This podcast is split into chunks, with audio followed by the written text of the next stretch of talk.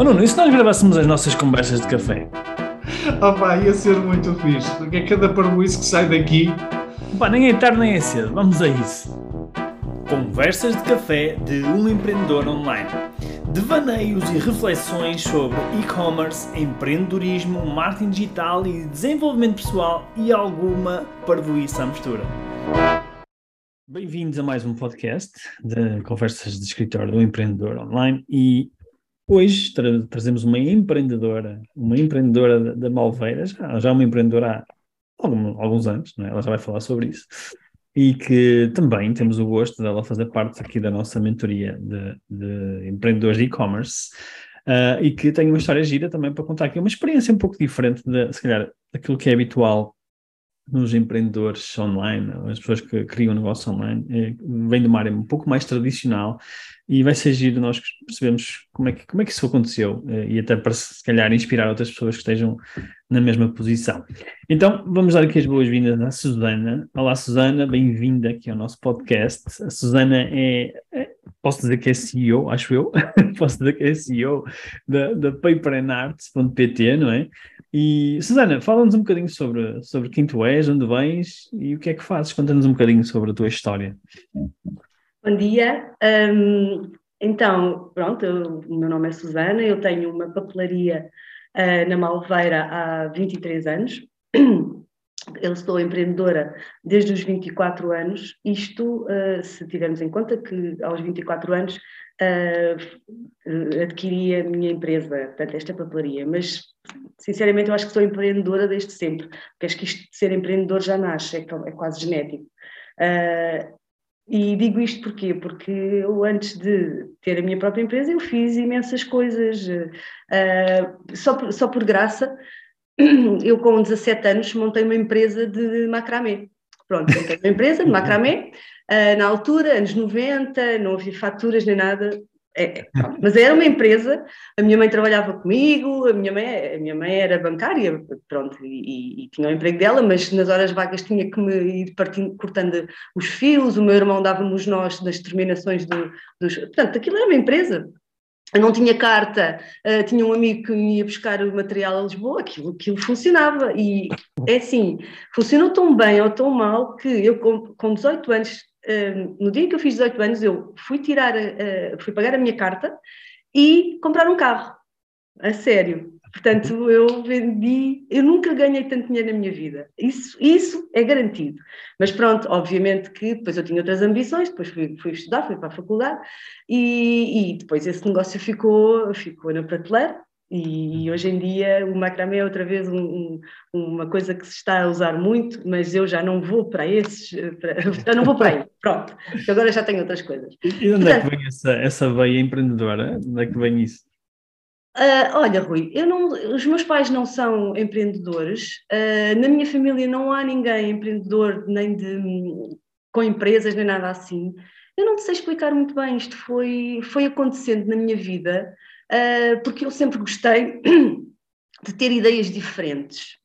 Uh, e sempre gostei de experimentar as ideias diferentes. E isso só é possível quando se é empreendedor. Ninguém, uh, quando, quando se está numa instituição ou numa organização, numa empresa, em que uh, quem dá os leads são os outros, tens alguma margem de manobra, mas é-te mais difícil de implementar as tuas ideias.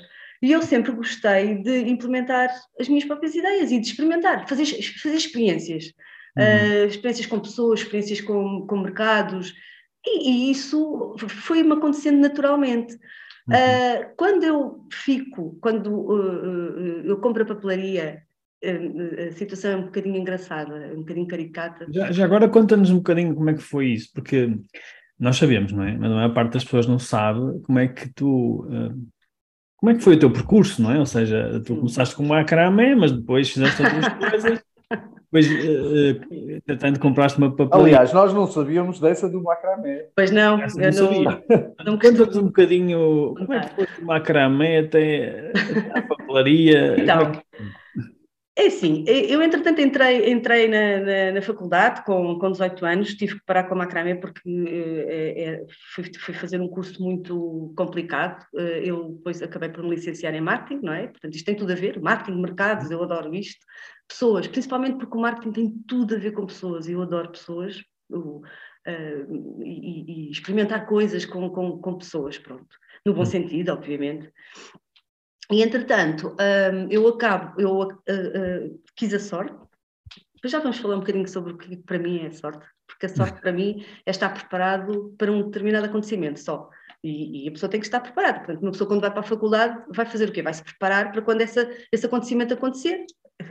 Salva a redundância, mas é, mas é mesmo isso.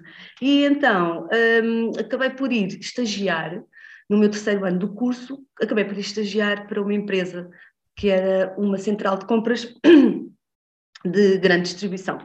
E, e, eu adorei aquilo, adorei fazer parte daquele, daquela equipa, uma equipa de marketing muito grande, éramos nove pessoas no, no departamento de marketing, num, num sítio muito chique de Lisboa, portanto era, era, uma coisa mesmo a sério. E eu estive lá de estagiar, era para estar lá três meses, acabei por ficar três anos lá, uh, até aquilo ser vendido ao Grupo Sonai. E durante aqueles três anos, o que é que eu fazia? Eu um, estava no departamento de marketing a fazer compras, a, comprar, uh, a comprar material para as, para as, grandes superfícies, a fazer, a negociar uh, preços, margens com os fornecedores, mas o que, o que é que eu sentia? Sentia ali um grande vazio, porque eu não, não, não lidava diretamente com o meu cliente, ou seja, eu estava ali por interposta pessoa a negociar uh, no, no, vazio, eu não conhecia as ansiedades do meu cliente, eu não falava com ele, eu não, eu não, não conhecia as suas dores. Nós temos estudos, temos isso tudo, mas não havia contacto. E eu sentia muito essa falta. Mas, no entanto, gostava muito da parte da negociação, de, de, de margens, uh, Cardex, que não, não, sabem o que é, mas é o produto que se põe na prateleira, os, uh, uh, o merchandising, gostava dessa. Tudo isso para mim era, era muito satisfatório. Eu queria continuar a fazer isso. Quando a empresa é, é vendida, eu, um, entretanto, eu caso em 99, em 1999, eu caso no século passado, meu Deus, uh, e, e, e, nós, eu e o meu marido, tínhamos a oportunidade de viver numa casa uh, de familiares, sem pagarmos renda. Podíamos ter uma casa nova, toda chique, ou então viver numa casa mais modesta, com todas as condições, mas pronto, e emprestada como eu tinha este bichinho do, do, do, do marketing e do empreendedorismo, a, papelaria da nossa terra, à qual eu estava ligada emocionalmente, portanto não podia ser melhor, porque adorava aquela papelaria, estava uh, para, não é de espaço, mas as cotas estavam à venda. Uhum. E eu e o meu marido resolvemos, pronto, em vez de comprarmos uma casa, que é o que toda a gente faz quando casa, não é? Resolvemos uh, comprar um negócio, pronto. E, e, e foi assim. Olha, já agora. Quem, quem casa compra negócio. vocês, é, mudaram, é... vocês, mudaram o ditado popular. É, pronto. Olha, mas já agora, de onde é que vem isso é, esse... isso é literalmente fazer as coisas diferentes, sabe? É, é, é, mesmo. Conta-me mais sobre essa ligação emocional e... Porque eu acho que isso é interessante. De onde é que vem isso e, pronto, e porquê é que tu depois decidiste comprar? Então, a... a ligação emocional ao, ao, à papelaria. Sim. Então, esta, a, a papelaria, que é a papelaria Jolai, uh, era e é uma das mais antigas do Conselho. Na altura eu tinha 24 anos e a papelaria Jolai tinha 20 anos, portanto eu toda a vida fui, uhum. e, e, eu e toda a gente aqui da região foi a uhum. esta papelaria. Uhum. Os donos eram umas pessoas impecáveis, sempre dispostos a ajudar, uh, tinham sempre os materiais mais, uh, mais modernos, Uh, era assim, tipo, era uma papelaria de referência, o cheiro é, era, era uma coisa maravilhosa. Eu sempre adorei estudar e sempre adorei uh, conhecimento. Eles também tinham livros, portanto, havia ali cultura, havia ali uh, empatia, simpatia, calor humano. E, e, eu sempre me senti muito bem lá. Era lá que eu ia. Aliás, eu depois mesmo estudar em Lisboa, eu não comprava um caderno que não fosse lá. Eu vinha de, de propósito. Eu lembro-me por acaso agora à distância do tempo, eu lembro-me de uh, estar a fazer horas para ir lá comprar recargas de folhas, porque, porque gostava mesmo, e ficava danada quando eles fechavam mesmo a horas. Porque eles eram. Aquele efeito. O autocarro atrasava 5 minutos e já não comprava lá as folhas. Depois no dia seguinte vinha, vinha a correr para ir lá. E, e no entanto, eu estava Aquele em Lisboa, efeito. em Benfica, que tenho carradas de sítios para comprar aqui. E não, era ali que eu ia. E pronto, havia essa ligação emocional com, com aquela papelaria. E, e isso foi... é, é, aquele efeito. Eh, nós temos uh, âncoras, não é? Nós muitas vezes temos âncoras. Sabes aquele efeito que, que a gente lembra-se da comida da avó? É um bocadinho, sim. O cheirinho, não é? E, sim, e sim. Deve ser, imagino eu que deve ter sido um bocadinho também essa nostalgia que tu sentiste com, com isso, não é? Sim, é e sentia também que aquilo tinha potencial. Obviamente que tudo isso é muito bonito, mas eu tinha que ganhar dinheiro, obviamente, não é? E senti que aquilo tinha muito potencial porque havia uh, um contrato com o consumidor, não é? Com os clientes. Hum muito, com muito valor acrescentado, ou seja, uh, as pessoas uh, acreditavam e, e, confiavam naquela papelaria. Portanto, eu tinha Estavam fidelizados, é isso? Estavam muito fidelizados, ainda hoje. Uhum. Ainda hoje nós já vamos na terceira geração de, de pessoas que compram lá os livros escolares. Não tarda uhum. nada na quarta, não é? Ok, boa. Isso, isso, isso, isso é então, é muito importante. Depois de comprares uma casa, compraste um negócio e depois, como é que foi? Olha, depois correu tudo mal, como, como é óbvio. Mas, olha, este negócio de papelaria vinha uh, em linha com o que eh, já fazias no, no, no, no, Não, é assim, sabes... Em termos de negócio foi, foi, uma, foi assim uma ruptura, ou não? Oh Nuno, eu costumo dizer isto, que é assim, um, ter um negócio, uh, é óbvio que se nós estivermos envolvidos com, com aquilo que vendemos e se gostarmos, é mais fácil, mas eu digo isto muitas vezes, eu gosto muito de ser a dona da papelaria Jolai, mas se eu tivesse um talho ia gostar na mesma. Eu não sei se isto, se isto, faz muito sentido para vocês, mas o que eu gosto mesmo é de comprar e vender e, de, e, e entre o comprar e o vender, lidar com as pessoas. Ah, é, assim, por acaso, quis o destino que fosse numa papelaria que eu tivesse essa oportunidade. Estava preparada e tive a oportunidade, lá está. Mas podia ser, podia ser outro negócio. Sim, outra coisa qualquer. Outra coisa qualquer. O que é inevitável é que eu ia ser empreendedora. Quanto a isso, eu não tenho a menor, a menor dúvida. Pronto. Uhum. Ok. E, então, estava-te a perguntar e depois como é que correu? Quando disseste que correu mal. correu muito, muito mal. Olha, mas correu muito mal, mas ainda bem. E, e vamos, e vamos, isto aqui agora é, é uma coisa muito séria. Uh, eu não tive as pessoas mais honestas ao meu lado uh, nos primeiros tempos, e estamos a falar de, de, de funcionários que uhum. infelizmente me, me, causaram um enorme, enorme prejuízo e nós tivemos passado, eu passado quatro anos estava em falência técnica. Uhum. E uh, eu só tinha duas hipóteses. Ou dava um passo atrás, ou, obviamente uh, uh, empurrava tudo para a frente, não é? E foi o que eu fiz, empurrei tudo para a frente, dei 200% de mim, estive uns anos a pagar para trabalhar, literalmente, mas eu sabia que eu, que, que uh, a papelaria tinha, tinha sustentabilidade, eu sabia, porque se eu tinha tido aquele prejuízo todo, uh, também era porque a loja faturava. Isto agora parece assim um bocadinho estranho, mas é assim, basicamente foi-me retirado dinheiro, muito dinheiro, e ia sendo uhum. retirado todos os dias muito dinheiro. E basicamente, se o dinheiro era retirado é porque a caixa tinha dinheiro. Pronto, então, ok, então vamos lá, Uh, voltar a encher o copo até transbordar. E foi isso que eu fiz durante quase 10 anos: foi encher o copo até que chegou uma altura que ele transbordou mesmo, porque eu reduzi os custos ao mínimo e comecei a gerir muito bem, muito bem, todos os euros que entravam naquela loja, e isso foi a melhor coisa que me podia ter acontecido, que, que é um contrassenso, não é? Porque ah, quem, é que, quem é que pode agora dizer ainda bem que tive quase falida? Ainda bem, porque uhum. ensinou-me o que é que era estar na, naquela posição e é uma posição para a qual eu nunca mais quero voltar e é também um grande ensinamento, porque um euro é um euro, e a gente ouviu isso aqui há pouco tempo, um euro é um euro. E, e, comecei a gerir muito bem o meu negócio, porque eu vinha da área do marketing, mas eu não vinha da área de gestão. E pronto, aprendi da, da, da pior maneira, mas aprendi. Mas ganhaste anticorpos, não foi? Muitos.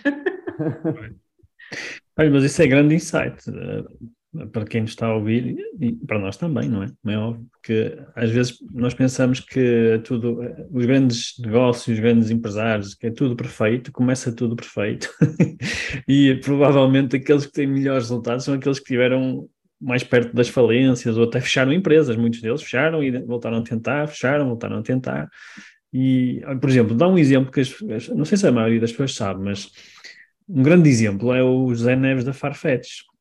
O José Neves faliu várias empresas antes de, de ter a Farfetch. Mas a maior parte das pessoas não sabe, só sabe que é o grande sucesso, o grande unicórnio, não é? Mas ele, para lá chegar, teve que aprender da, das piores maneiras, não é? Portanto, eu acho que isso é uma, para mim, pelo menos, é uma grande, um grande insight que tu partilhaste aqui connosco. Um, um empreendedor dá mesmo o corpo às balas, não é? Mesmo. As coisas correndo mal, é ele que vai, em primeira instância, sofrer, entre aspas, as consequências, não é? Claro. Portanto, disponibiliza-se muito para isso. Então, e depois? Então, tu começaste a ter resultados e tal, não é? Começaste a ter algum, algum sucesso e, e, e como é que... Como é, Conta-nos um pouco mais como é que evoluiu, o que é que está a acontecer agora, etc. Entretanto, isto foi mais ou menos. Olha, por acaso nós demos, demos o grande salto precisamente uh, na crise de 2011. É, é, é, uma coisa engraçada, porque, na, minha, na minha perspectiva, porque como nós entramos em contraciclo, uh, acabamos por, uh, quando há as crises, e nós já estamos em, em, nestes contraciclos uh, desde que, começámos a papelaria, porquê? Porque nos anos dois, no início do século a economia estava pujante e por causa da entrada do euro, essas coisas todas, e nós estávamos quase falidos, portanto nós, as curvas foram sempre díspares, não é? Então, em 2011 foi quando nós demos o grande salto, foi quando eu comecei a. Eu vou só contar uma coisa também muito engraçada, que isto é um bocadinho a leia do macramé. os, os, trabalhos manuais perseguem-me. Então é assim: estava eu falida mesmo, entra-me pela porta adentro uma vendedora que me propõe vender uma, um expositor de miçangas, miçangas, uma papelaria, uhum. vender miçangas. E eu disse, ah, você é maluca que eu custava 500 euros, nunca mais me esqueço, eu não tinha nem 100. não, mas ela achou que eu, não sei, deve-me ter achado piada e disse: Ok, então eu meto cá este expositor à consignação. Susana, daqui uh, a três ou quatro meses nós vimos e vemos o que é que tu vendes e fazemos o apuramento das contas, porque eu não tinha dinheiro para comprar aquilo, meu Deus, a sério. Uh, e, e ela chegou, entrou com, com essa proposta, eu aceitei. Uh, eu vou-vos só dizer que, à conta daquele expositor de miçangas, eu acabei por abrir uma loja só, só de contas, uh, só coisas para fazer colares e pulseiras. Impressionante. Ou seja, dois anos depois eu estava a abrir a minha segunda loja só de uh, contas, fechos papulares, fios papulares, olha, um mundo. E Serviu como, serviu como texto, Susana.